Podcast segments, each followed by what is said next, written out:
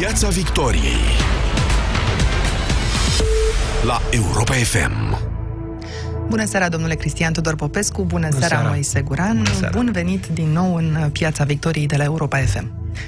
Când ești un om care își vede de viață, de familie, de prieteni la sfârșit de săptămână și te trezești, iată, lunea de dimineață în România, nu te poate ocoli stupefacția, constatăm. Căci Banca Națională este atacată din interiorul guvernului, președintele Camerei Deputaților, iată, confundă voit Uniunea Europeană cu o sumă de euro alimentare.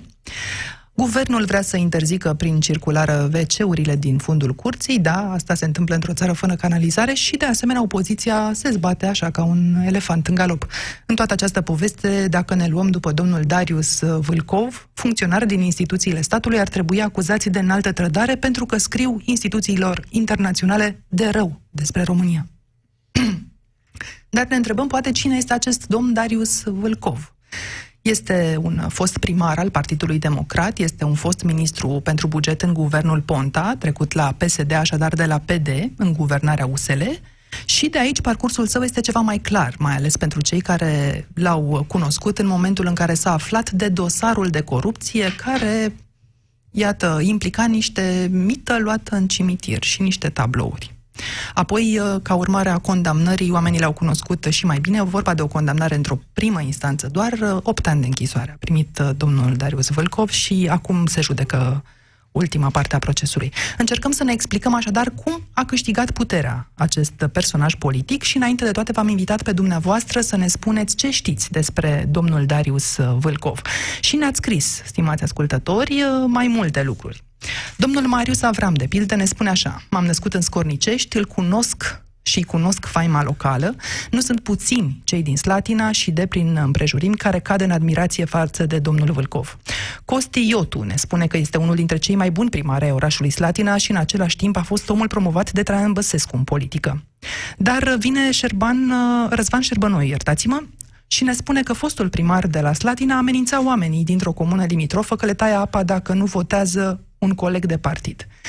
O altă doamnă, doamna Ionela Daniela Tatu, ne povestește că ea a fost profesor de bursă și tranzacții și își dona, iată, salariul, a făcut din Slatina un oraș superb, dar când a trecut la PSD s-a ales praful și fulberea. Deci era bun la PDL, nu a mai fost bun la PSD. Cardinalul Jules Mazarin al statului paralel, ne spune domnul George Radu, gândindu-se probabil la tablourile domnului Vâlcov. Și, în fine, ă, ne povestește doamna Ramona Manolcioiu, că și-ar dori, și-ar fi dorit să nu-l cunoască. Sincer, m-aș fi bucurat să nu știu nimic despre acest domn și să nu fi auzit nimic niciodată de el, pentru că după toate aceste isprăvi, domnul Darius Vârcov joacă acum rolul de prim economist al țării și deși are lacune severe cu privire la modul în care funcționează o economie, își permite să-i tragă de urechi pe cei care sunt la BNR, nu sunt patrioți și toată lumea acceptă, iată, trebuie să accepte ine- inepțiile economice propuse de acesta.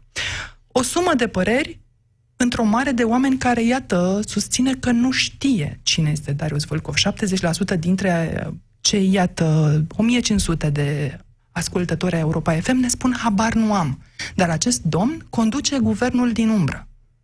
Să nu uităm acest detaliu. Moise, de unde a apărut? și la soare, mi se pare mie. Și la umbră și la soare, cred că nu se mai ascunde deja. Nu știu, mă înșel? Nu e prim-ministru Darius Vâlcov? Nu, nu e din umbră. Din păi decembrie nu... anul trecut e clar. Cine dă interviuri lumea. în ultima vreme pe toate ordonanțele astea de urgență? Fără hârtiuță. Le dă fără hârtiuță domnul acesta. Nu, da. le, nu le da domnul Dragnea, mai multe le dă domnul Vulcov. Este absolvent de drept. Poate că asta justifică. Nu este absolvent de ASE. Este, este, și de este și doctor de drept. în economie, domnule, am aflat această chestie. În primul rând să vă fac o mărturisire. Eu îl cunosc pe Darius Vâlcov, din 2012, uh, din perioada în care era președintele Comisiei Roșia Montană din Parlament. Uh, era abia venit în Parlament, era într-o postură extrem de ingrată. Dacă vă mai amintiți, raportul Vâlcov s-a chemat atunci, a fost un raport nefavorabil exploatării Roșia Montană, în ciuda presiunii evidente pe care liderul de atunci al PSD, Victor Ponta, o pusese inclusiv asupra acestei comisii și asupra opiniei publice în general. Au fost marșuri de stradă, unit salvăm Roșia Montană și așa mai departe. Darius Vâlcov a jucat uh, într-un mod pe care eu atunci nu l-am înțeles. L-am înțeles mult mai târziu, atunci când uh, a devenit evident conflictul dintre Liviu Dragnea și Victor Ponta, de fapt. Dar ca să ajungem acolo, hai să le povestim ascultătorilor, în primul rând, de unde vine, cine este și ce-l face azi atât de puternic. A fost primarul Slatinei, știe toată lumea. Uh, doar ca Oltean, aș vrea să spun o chestie. Slatina n-a fost niciodată superbă. Centrul Slatinei, centrul vechi al Slatinei, arată într-un mare fel, este adevărat pentru că, mă rog, e un centru istoric refăcut, dar altfel te rog să mă crezi că merg uh, destul de des la Severin, centura Slatinei, care e parte din oraș oarecum, e vai de steaua mamii ei și așa a fost de când aveam eu 5 ani. Acolo e un teren care alunecă, n-au fost în stare niciodată, e un coșmar să treci prin Slatina. Ca să ajungă însă politician și primar la Slatina, domnul Vâlcov a plecat dintr-o afacere privată, s-ar spune, Sece, Octogon, SRL, îți spune ceva, Moise? Uh, da, mă rog, am citit și eu dezvăluirile, dar uh, nu, nu, nu știam aceste lucruri despre Darius Vâlcov. Nu știam aceste lucruri despre Darius Vâlcov nici târziu când el a ajuns ministru bugetului și cred că a fost și ministru de finanțe o perioadă. Oricum, Darius Vâlcov um, a lucrat și am avut multe întâlniri și discuții cu el în perioada în care s-a făcut nou cod fiscal din 2015, pe care tot el acum îl face țândări prin ordonanțe de urgență, ce pot să vă spun eu că eu nu mi-am dat seama că omul ăla e doctor în economie. A avut consultări cu multă lume printre jurnaliști și cu mine. Mai multe consultări în care am discutat despre ce efecte ar avea scăderea TVA-ului la alimente, cum se transferă mai departe în economie prin stimularea salariilor din industria, lucruri pe care nu părea să le înțeleagă. Dar era atent era atent, era foarte atent. Vă spun sincer că am lucrat bine cu el. A fost o surpriză pentru mine foarte mare în momentul în care au ieșit la iveală toate potlogăriile alea cu cavouri și tablouri și așa. Pe cuvântul meu am avut un șoc. Părea un băiat de treabă Darius ăsta, Vâlcov. Dar numai, unul, nu m-am prins că e doctor în economie, sub nicio formă, a făcut Se dreptul... pare că nici el nu s-a prins, având, nu s-a prins foarte bine, având în vedere că 100 de pagini dintre cele 212 sunt uh, am auzit. suspectabile de plagiat Xerox. Eu nu am doctorat și nu mă bag la astfel de judecăți, sincer să vă spun. Da. Sincer să vă spun, dar vă spun că omul este genul de economie, adică multă lume poate să zică că știe economie citind diferite opinii pe Facebook. Acum... Știți care a fost răspunsul domnului Vulcov uh, la acuzațiile de plagiat pe care i le-a adus Press One? Răspunsul a fost că sunt mii de securiști care îl atacă, de sereiști și securiști și unii dintre ei au ajuns să se ocupe și de teza lui de doctorat. Am înțeles. Deci sereiștii și securiștii, nu argumente în legătură cu plagiatul sau neplagiatul. Dușmanii care citesc. Da, domne. Ca să-ți răspund la întrebare și să închid uh, această scurtă istorie, mie nu mi s-a părut niciodată Darius Vâlcov ca fiind un deținător al puterii și nici acum nu mi se pare. Este un, el este un delegat el este o interfață a lui Liviu Dragnea. Adevărata întrebare este dacă va putea vreodată să fie un deținător al puterii. Dacă mă întreb pe mine, nu. Ajungem și acolo. Până atunci, povestește-ne, te rog, un detaliu. S-a pus vreodată în aceste discuții problema favorizării vreunui domeniu în care activează familia domniei sale? Uh, s-a pus, dar s-a pus la modul exemplificativ. Domnul Darius Vâlcov, îmi amintesc că la dezbaterile alea despre codul fiscal, era adeptul scăderii cotei generale de TVA, pentru că tatălui era, mă rog, avea discuții, tatălui era un mic întreprinzător, din ce am înțeles chiar de la el, și bă, i-a spus, domnule, a fost criza asta, e mare nevoie de scăderea TVA-ului. Iar industria eu mobilei. Industria să... mobilei. Iar eu i-am explicat atunci că, chiar așa vorbeam, Darius, în momentul în care scazi tot TVA-ul, o bună parte a banilor ajunge în China. Dacă vrei să favorizezi industria mobilei, și după aia am făcut niște scheme cu cât exportăm, cât importăm, trebuie să ții cont de balanța dintre importuri și exporturi. Industria mobilei întâmplător este una de predat la ASE. Pentru că avem o mare producție cu valoare adăugată mare, care merge în special la export, dar noi importăm mobilă ieftină. Aceste discuții n-ar trebui să fie totuși transparente între, iată, societate civilă și... Da, erau dezbateri, adică nu, uh, nu e ca și cum l-aș fi influențat, sau poate, nu știu, dezbaterea s-a dus, de fapt, pe industria alimentară atunci. Și, în final, a fost căzut TVA-ul la industria alimentară, cred eu, nu pentru că l-am convins eu pe Vâlcov că sunt mulți angajați în industria alimentară și că salariile lor ar fi în regulă dacă ar scădea TVA-ul pe această ramură, ci pentru că a fost puternic, a fost puternic lobby-ul industriei alimentare făcut la Ponta, nu la Vâlcov. Așa, asta a fost impresia mea atunci. Dincolo de politicile economice discutabile și tot mai discutate în ultimii ani, pornite de la domnul Darius Vâlcov, avem, iată, ceea ce spun politicienii care îi cunosc că îi unește pe domnul Vâlcov și pe domnul Dragnea în acest moment, și anume dorința de a avea o ordonanță de urgență care să reglementeze niște lucruri în dosarele penale și legate de completurile de, de cinci judecători uh, și legate de asemenea de prescripții, de termenele de prescripție. Așadar, libertatea, domnule Popescu. De fapt, vă întreb dacă plătește azi România prețul libertății lui Darius Marius Vâlcov? Vreau să vă citesc ceva, dar o să vă citesc altceva, dacă îmi puneți întrebarea aceasta.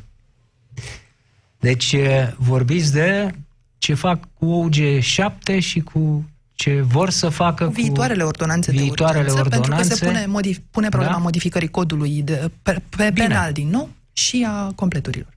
Bine, atunci o să vă citesc uh, următoarele rânduri. Fac tot ce pot ca să-i ponegresc cât mai mult pe juriști. Pentru ca această uh, profesie trebuie să fie îmbrățișată de cât mai puțini studenți. Trebuie să compromitem această carieră, carieră până acolo încât să nu fie aleasă decât de cei care nu vor să cunoască nimic altceva decât paragrafe. Ce nevoie avem de scrupule juridice când un lucru este necesar din punct de vedere politic pentru popor? Poporul nu trăiește datorită juriștilor, ci în pofida lor. Desigur, eu nu sunt primul care vede în ei un mediu de cultură pentru bacterii. Frederic cel Mare nu gândea altfel.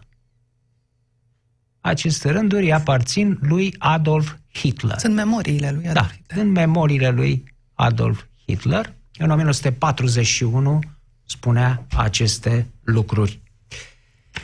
Iar în ceea ce privește, ca să vedeți totuși cine este Darius Vâlcov, cine este Liviu Dragnea, ei sunt niște întruchipări ale unei plasme care din când în când pune stăpânire pe câte o națiune, poate chiar pe un continent.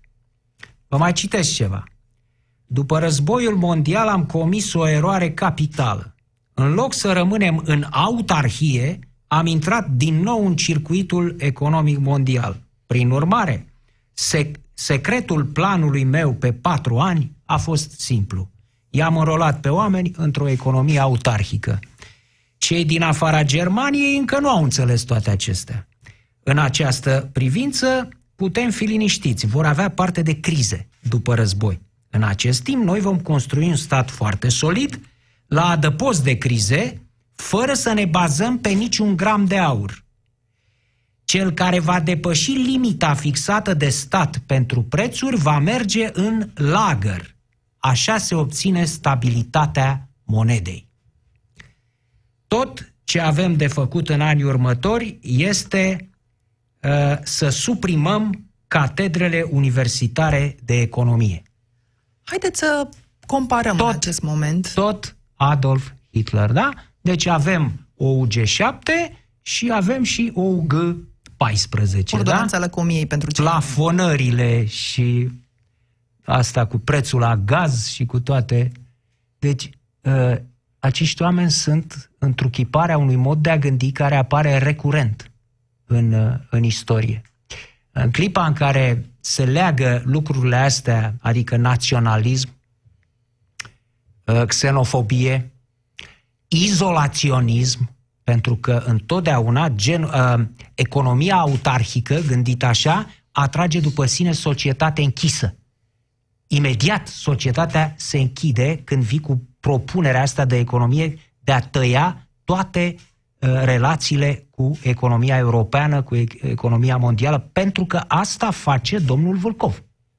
Deci domnul Vâlcov în clipa de față uh, distruge capitalismul românesc de stat, pentru că lumea uită în general că există capitalism de stat și ca, există capitalism privat. Capitalismul de stat în România e reprezentat de companiile astea. Proprietatea privată a statului. Așa, proprietatea privată este de fapt capitalism de stat. Uh, le distruge prin acest fond suveran de dezvoltare. Care va fi adoptat probabil săptămâna viitoare prin ordonanță Probabil de săptămâna viitoare, ele practic își pierd caracterul capitalist, devin, devin controlabile exact ca în regimul comunist de către stat, care o să facă ce o să vrea.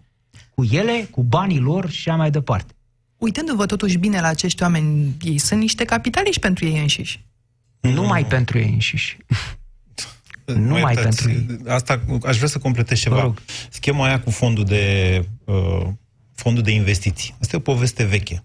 O poveste pusă la cale încă de acum, uh, tot atunci, în perioada aia, 2013-2014, când uh, echipa era prim-ministru uh, Ponta, viceprim-ministru Dragnea, Vâlcov la Ministerul de Finanțe sau Ministerul Bugetului, tot aia era, că erau acolo în același minister. Uh, in, uh, partea asta cu fondul de stat e ceva extrem de periculos și urât în același timp, pentru că el nu are niciun fel de logică. Fondurile suverane uh, sunt făcute de țări care au excedente. Nu ai ce să faci cu un fond suveran dacă iei aceiași bani din buget și muți cum a zis dumneavoastră, într-un alt. Singura rațiune pentru care poți să faci așa ceva este o privatizare la pachet. Și în momentul de față statul administrează uh, pachetele de acțiuni la OMV, pe unde mai are. Sunt companii cum e antibiotice și unde statul e majoritar. Poate să le vândă? Da. Dar în momentul în care le bagă într-un pachet, sub pretextul că vrea să facă autostrăzi și să atragă, atragă bani să se împrumute, domnule, de fapt, despre asta este vorba. Hai să o spunem pe aia românească. Punând garanție aceste acțiuni. Sigur că da. Deci pui niște acțiuni pe masă, zici am făcut un platou așa, cu așa, și ăsta se numește fondul suveran. Îmi dai și mie niște bani pe asta? Păi de ce? Uite, emită obligațiuni. Și ce faci cu banii? Fac autostrăzi. Și mai departe, cum dai banii înapoi? Din autostrăzi? Bun, să zicem din autostrăzi. Vă spun altceva. Chestia asta s-ar putea să fie legată cu povestea cu aducerea Uh, rezervei de aur în România. De ce? Pentru că dacă vrei să scapi de asta, trebuie să nu mai plătești datoriile. Dar nimeni nu-ți dă bani dacă nu pui un colateral. Deci o schemă complicată, dar care seamănă cumplit cu niște scheme de fraudă pe care țara asta le-a mai văzut.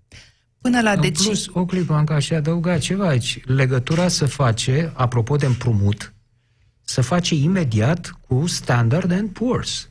Cu ceea ce cu lupta domnului uh, uh, Vâlcov, care e, a ieșit cu sabia în stânga și cu crucea în dreapta, uh, să se bată cu, cu agențiile de rating internaționale care sunt uh, nedrepte cu România. De ce? Pentru, din pricina faptului că nevoia de împrumut se va lovi de dobânzile pe care le dă ratingul internațional. Se face de fapt cu, scuze-mă, se face de fapt cu Grecia, domnul Popescu. Credeam că asta a sesizat imediat. Ce fac ei de fapt? Încearcă să privatizeze, sau mai bine zis, să împrumute statul prin folosind niște companii de stat, dar nici măcar nu mai sunt atât de multe companii cu capital majoritar. De unde să împrumute? De pe piața internațională. Păi atunci e cum vă spun, e vorba de Standard Poor's și da. de ratingul de împrumut de care pe piața internațională. Încerc să vă spun că asta e o șmecherie pe care Grecia a făcut-o înainte de a intra în zona euro, care a ținut exportarea uh, deficitului prin companiile de stat și a intrat în faliment din cauza asta. Europa a învățat însă Grecia. ceva din lecția Greciei, chiar dacă noi n-am fost foarte atenți Sigur la asta, da. până să vedem decizii radicale eventual la București, să ascultăm discursul uh, domnului Vâlcov uh, și să stabilim dacă este sau nu un discurs radical. Banca Națională administrează portofolii de o asemenea valoare și obține minus 80 de milioane de euro. Cam asta este situația în România când unii se cred mai deștepți și pe viață într-un anume loc. Dar probabil, și îmi doresc din tot sufletul, ca nou guvernator și echipa nouă de la BNR să fie o echipă de patrioți. A, vorbiți deja de o echipă nouă de la BNR. Altcumva, România nu va putea să sco- scoată capul din țărână. Domnule Popescu, mi-ați dat de înțeles deja că da, e o luptă pentru libertate. Iată, e în subsidiar și o luptă pentru BNR, dar nu direct a domnului Vâlfcov. Ca să le răspundem... Cum să nu fie directă? Indirectă, pentru că nu și-o dorește pentru uh, propria persoană, ci pentru... Dar de unde știți lucrul ăsta? Informațiile neoficiale spun că acest uh, post de guvernatori s-ar fi oferit mai degrabă domnului uh, Teodorovici de către domnul Vâlcov. Dar deocamdată uh-huh. sunt informații neoficiale. Revenind uh-huh. însă, domnul Vâlcov este, iată, cel care asumă din interiorul puterii dorința de a discuta, de a negocia, de a vedea lucrurile, iată, așezate între ghilimele acolo la BNR. Slăbirea aceasta a instituțiilor, de la curți supreme, la ONG-uri, iată, în societatea da, civilă. Puțin. Am mai spus ceva în legătură cu BNR-ul. Și o să vă spun eu ce. La BNR se face un alt tip de corespondență cu persoane și agenții de rating. Totdeauna au existat astfel de corespondență. Da.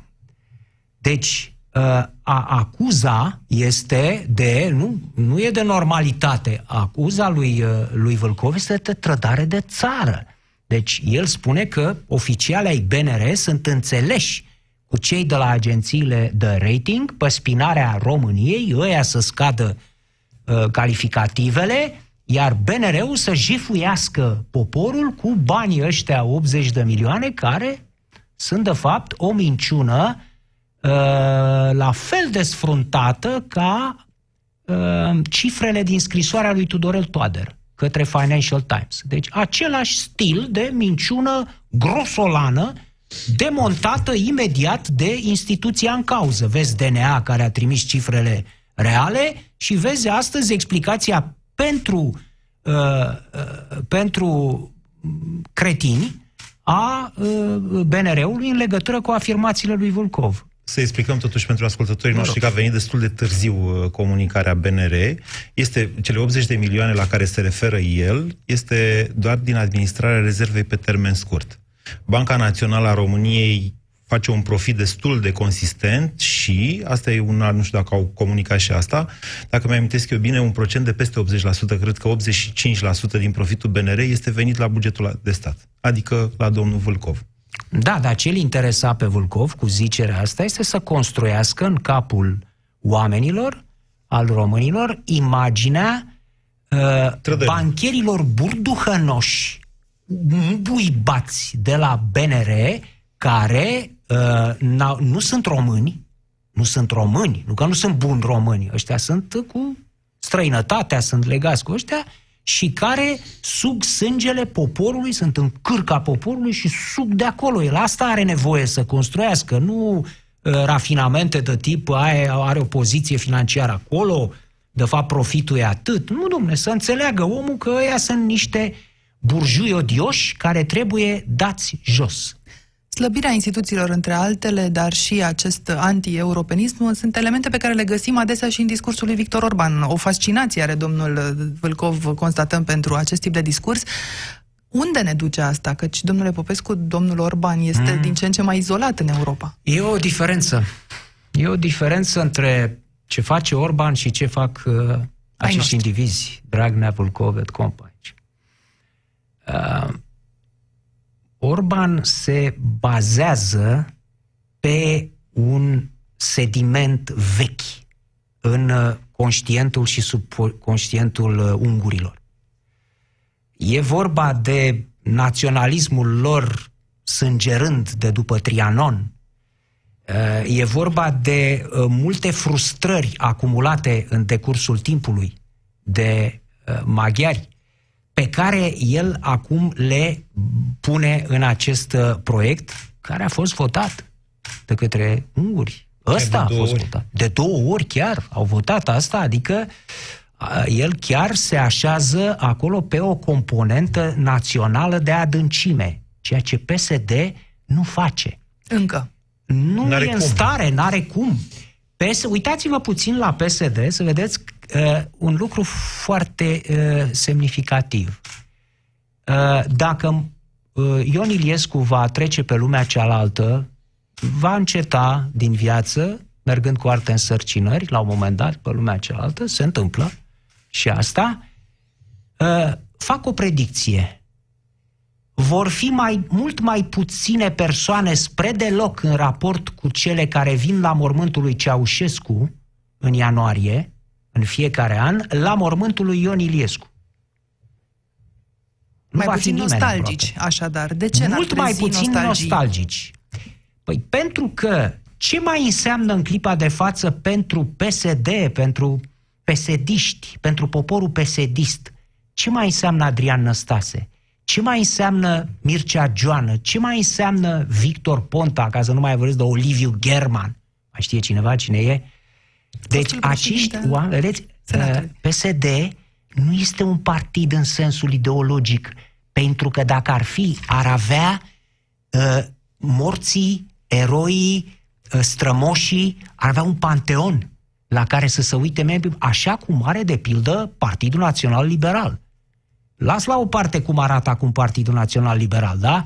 Dar are în spate uh, uh, cei care votează liberalii, nu, nu mai vorbesc că știu cine au fost brătienii, au auzit, măcar știu, domne, brătienii, Partidul Brătienilor, dar uh, știu totuși de Radu Câmpeanu, mai știu de Ionescu Quintus, mai știu, au o anumită tradiție. La PSD nu contează decât cine este acum și cine marcă banul cine mituiește în clipa de față națiunea. Atât contează. Vedeți? Deci nu are o structură cum e Fidesul. Fidesul este un partid cu rădăcini, cu trecut, cu tradiție, cu eroi și mai departe. PSD este partidul zilei de astăzi, da? Ă, Ponta este trădător. Nu mai discutăm. Ponta acum câțiva ani era acolo, da? Foștii era șeful partidului. Sunt afară Foștii din partid. președinți afară din partid. Nu ne interesează. Și atunci închei, nu se poate face o comparație între ce face Orban și ce face PSD-ul. Uh, poate că în clipa de față, pentru ceea ce face în economie, PSD uh, merită acuza care i s-a adus lui Nicolae Ceaușescu subminarea economiei naționale a fost dezincriminată această infracțiune. Asta voiam să... O, in, să... o incriminez eu acum. Măcar Că a fost dezincriminată tot de ei, acum 2014, nu da. înainte de asta, că aveau niște probleme și atunci au schimbat-o.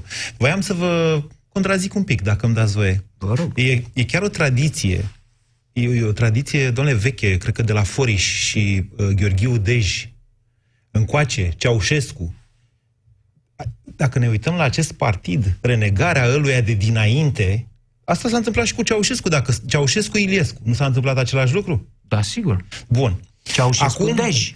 Da, Ceaușescu deci, Ceaușescu, Dej. Iliescu, da. Ceaușescu. Bun. Acum Ponta este trădător, da? Pentru Dragnea. Aparent e în aceeași logică și totuși nu e, domnule Popescu. Nu este. Pentru că acest partid, în momentul de față, este de fapt o repunere pe aceleași aripi, una mai extremă și una mai puțin extremă. Mie mi se pare că PSD-ul, așa cum arată el în momentul de față, implodează spre PRM, care a fost întotdeauna o aripă a Partidului Comunist, chiar dacă uh, temporar separată de istorie, tot un uh, satelit al PSD-ului a fost da, PRM. Evident, întotdeauna. Bun. Da. Acum, numai Cum că... spunea Corneliu Vadim Tudor, aveți aceeași grupă de sânge cu noi, nu încercați să păreți că nu suntem rude. Doar că e altul trendul. PRM-ul a urcat cât a putut, uh, bazat pe fibra asta național-comunistă și s-a oprit la un moment dat. Și s-a terminat. Nu, nu, bazat pe o singură persoană. Pe Corneliu Vadim Atât. Tudor. Mm, ok, bine, dacă spuneți dumneavoastră asta. Păi nu mai există nimeni în partidul PRM Acum tre- în afară cum nu? de... Cum nu? Are născut în PSD, istorie. are născut în PSD fibra peremistă, doar că trendul e altfel. El vine de unde era PSD-ul sau de unde era PCR-ul, dacă vreți așa, spre ce a reușit maximum PRM-ul. PSD-ul se duce spre PRM în vreme ce Ponta recuperează de fapt PSD-ul, domnule Popescu. Haideți să ne întoarcem la personajele zilei. Păi... Că dacă tot l-ați menționat pe Victor Ponta, poate pe vă întrebați... Nu, dar îl faceți pe Ponta un soi de ideolog, un soi de... Îi recuperează poia care votau PSD-ul. Îl faceți un fel de Gorbaciov pe Ponta acum al PSD-ului, în raport cu, cu Brejnev. Cam asta vreți să faceți. Ceea ce nu e cazul. Da, în raport cu Andropov, pot? Uh, nu.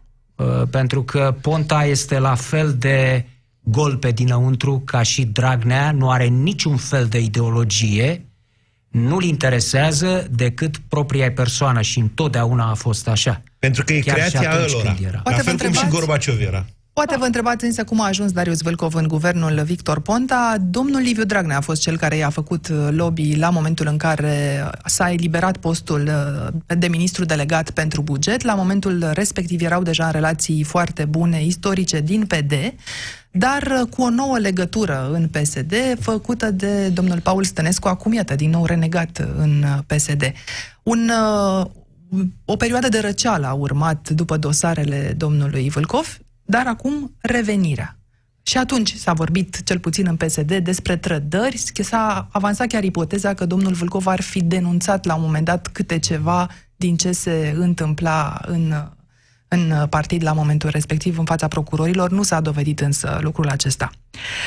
Astăzi suntem în fața acestui personaj și ne întrebăm ce va deveni el peste patru ani. Hai să facem niște distinții oarecum tehnice așa. Uh, Drag, uh, Vâlcov a fost condamnat de completul de trei. El are nevoie de modificarea codului penal și de dezincriminarea infracțiunilor pentru care a fost condamnat deja la 8 ani ca să scape. Lui Liviu Dragnea, deocamdată, este suficientă uh, ordonanța cu completurile de 5 care anulează prima sentință definitivă și, în perspectivă, dar o perspectivă ceva mai îndepărtată, îi trebuie și ordonanța aia cu dezincriminarea care modifică, de fapt, niște, niște termene de prescripție și îl scapă de toate problemele. Cei doi, în mod evident, au niște interese. Dar Liviu Dragnea, și din acest punct de vedere, are un ascendent asupra lui Darius Vâlcov. Altfel spus, Liviu Dragnea uh, dansează mai încolo de marginea gropii decât dansează Vâlcov. Vâlcov depinde de Liviu Dragnea foarte mult. Și, de fapt, el este primul interesat ca lucrurile să meargă până la capăt. Eu cred că toată această retorică ceva mai extremă, deși, în mod evident, inspirația este tot Dragnea, și pentru xenofobia asta afișată de Vâlcov, atacul la capitaliști, cum ziceați mai devreme. Uh, eu cred că inclusiv poziția personală a individului în raport cu cătușele, cu pușcăria, domnule, despre asta este vorba, le e frică de pușcărie. Contează acest om poate deveni, la un moment dat, mai agitat decât Liviu Dragnea în discursul public și un driver, nu știu dacă mai puternic, dar mai virulent, în acești ani de campanie electorală, în care mi se pare mie că acesta este, de fapt, mesajul pe care va pedala intens uh, PSD-ul aceste probleme penale ale domnului Vâlcov, da. pe care, iată, le cunosc foarte bine ascultătorii noștri, ne spun uh, că e un om care nu ar trebui să se apropie la mai puțin de 100 de metri de un document legat de banii publici. Ce să mai vorbesc, ne scrie Sorin Gri, de decizii privind aceste acte. Și totuși, uh, remarcă un alt ascultător, face bugetul acestei țări. Domnul uh, Găvan Iordan George ne povestește că, da, iată, observă că e omul cu avere impresionantă, unde DNA a pus sechestru pe trei lingouri de aur de 3 kg, era o ale tatălui domniei sale. Nu face niciun buget, Vulcov. Vulcov. Hai să ne înțelegem, Vulcov nu e în stare să facă buget. Dincolo de toate, uh, și dacă nu face, face niciun buget. discută de la egal la egal cu uh, Liviu Dragnea Ia și premierul decizii la masă. strategice, să luăm banii băncilor, să luăm pilonul 2, Înțeleg? Astea sunt, ordonanța aia 114 a fost plină inclusiv de greșeli de ortografie, domnule. Nu și mai vorbim de... se imput asta unui singur om? Cred că e o problemă el a plecat, el a făcut-o. El a făcut-o, dar el nu face bugetul. Încă o dată, nu e în stare să facă bugetul. Bugetul e un lucru greu, făcut de direcții întregi din finanțe. De Gherghina. Mai trăiește? Nu mai este, e la, e Banca, la Banca Națională. Națională. Să știți, a lăsat o doamnă, secretar de stat uh, în locul După ce a făcut sale. bugetul 40 de ani. Da, dar era același buget. Da, știu. Marius, Marius Moroșan ne crede însă că așa a ales poporul. Așa a ales poporul. Eu în CV-ul domnului Vălcov din ultimii ani cel puțin n-am mai găsit vreo funcție aleasă. Funcția de consilier nu e o funcție aleasă. Uh, Anca, mie mi se pare, bine, când a ales poporul în 2016, nu l-a ales pe Vâlcov cel care să manifestă plenar acum. Dar acum, acum îl va alege sau nu îl va alege pe Vâlcov. Pentru că el s-a manifestat în clipa de față, uh, deci există cele mai vizibile persoane din PSD în clipa de față sunt uh, Dăncilă, mm, Vâlcov și Teodorovici. Nu știu în ce ordine.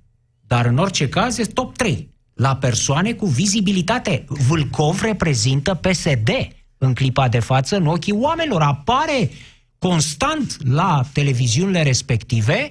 El este cel care își face discursul în legătură cu bugetul, în legătură cu ordonanțele, cu taxa pălăcomie și mai departe. L-ați trecut El... pe Tudorel Toader la independenți cumva?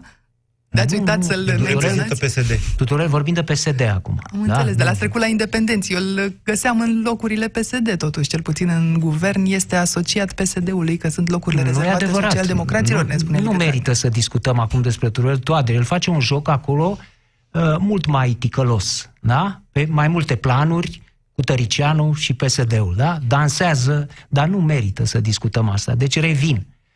Vâlcov, în clipa de față, a fost expus, a fost lăsat de către PSD ca purtător de imagine al partidului. El nu mai este, cum e numit de obicei, eminență căcănie sau cenușie, nu știu exact, a partidului. Nu! Acum el este port standard, e în față. Și atunci, el va fi votat sau nu. În uh, următoarele alegeri, apropiatele alegeri, cei care pun ștampila o vor pune în bună măsură și pe Vâlcov. Vâlcov nu e consilierul care stă la Palatul Victoria și șoșotește, îi scrie hârtiuțele doamnei Dăncilă. Nu! El este cel care iese în față și reprezintă partidul. Și atunci, eu spun un singur lucru. A zic că acest om nu este pesedist, nu este social-democrat. A fost 12 ani în partidul dușmanului, să-i spun ideologic, de moarte al PSD-ului, adică Traian Băsescu. Da? Acest om are o condamnare care s-ar putea concretiza acum, în prima instanță, de 8 ani cu executare. 8 ani cu executare nu se pot transforma în achitare, în 0 ani, 0 zile, decât dacă dosarul va fi luat cu japca de Gestapo, de Gestapo. De secția da? specială. De secția fim... specială. Corect. Nu, nu, uh, s-ar putea să fie o tresărire. Eu știu bine de ce spun Gestapo. GSS. Gestapo, mă rog. Nu, nu, nu, nu, nu. Pentru că această secție, când a fost înființată, a fost scoasă de la bun început de sub orice subordonare ierarhică juridică. Și uh, Werner Best, unul dintre fondatori, spunea când sunt legale acțiunile Gestapo, Gestapo, sunt legale atunci când urmăresc și execută ordinele șefului. Da? Adică exact cum funcționează secția. Nu, nu mai e încadrată în parchetul general, ce spune șeful secției, el ordonă, el verifică, el controlează, el sancționează, el premiază. Nu mai are treabă cu nimeni. Da? De aia am spus Gestapo. Deci dacă nu ia Gestapo dosarul domnului uh, domnului Vâlcov, e aproape imposibil să se ducă de la 8 la 0 ani. Și totuși, cu tot ce vedem în fața ochilor, da, cu acest profil înspăimântător al acestui infractor, al acestui ins care a fugit dintr-un partid în altul, care a fost cu Băsescu și acum este cu Dragnea, acest ins va trebui votat de poporul pesedist. Și aici vreau să văd și eu dacă mai are poporul pesedist vreo urmă de fibră morală în el. Cu această temă de gândire se încheie ediția din această seară a Pieței Victoriei la Europa FM. Sunt Anca Simina, vă mulțumesc că ne-ați urmărit și vă aștept și luna, vi- luna viitoare. Urmează acum știrile cu Ada Sărbu. Piața Victoriei, de luni până vineri, de la ora 18 și 15 la Europa FM.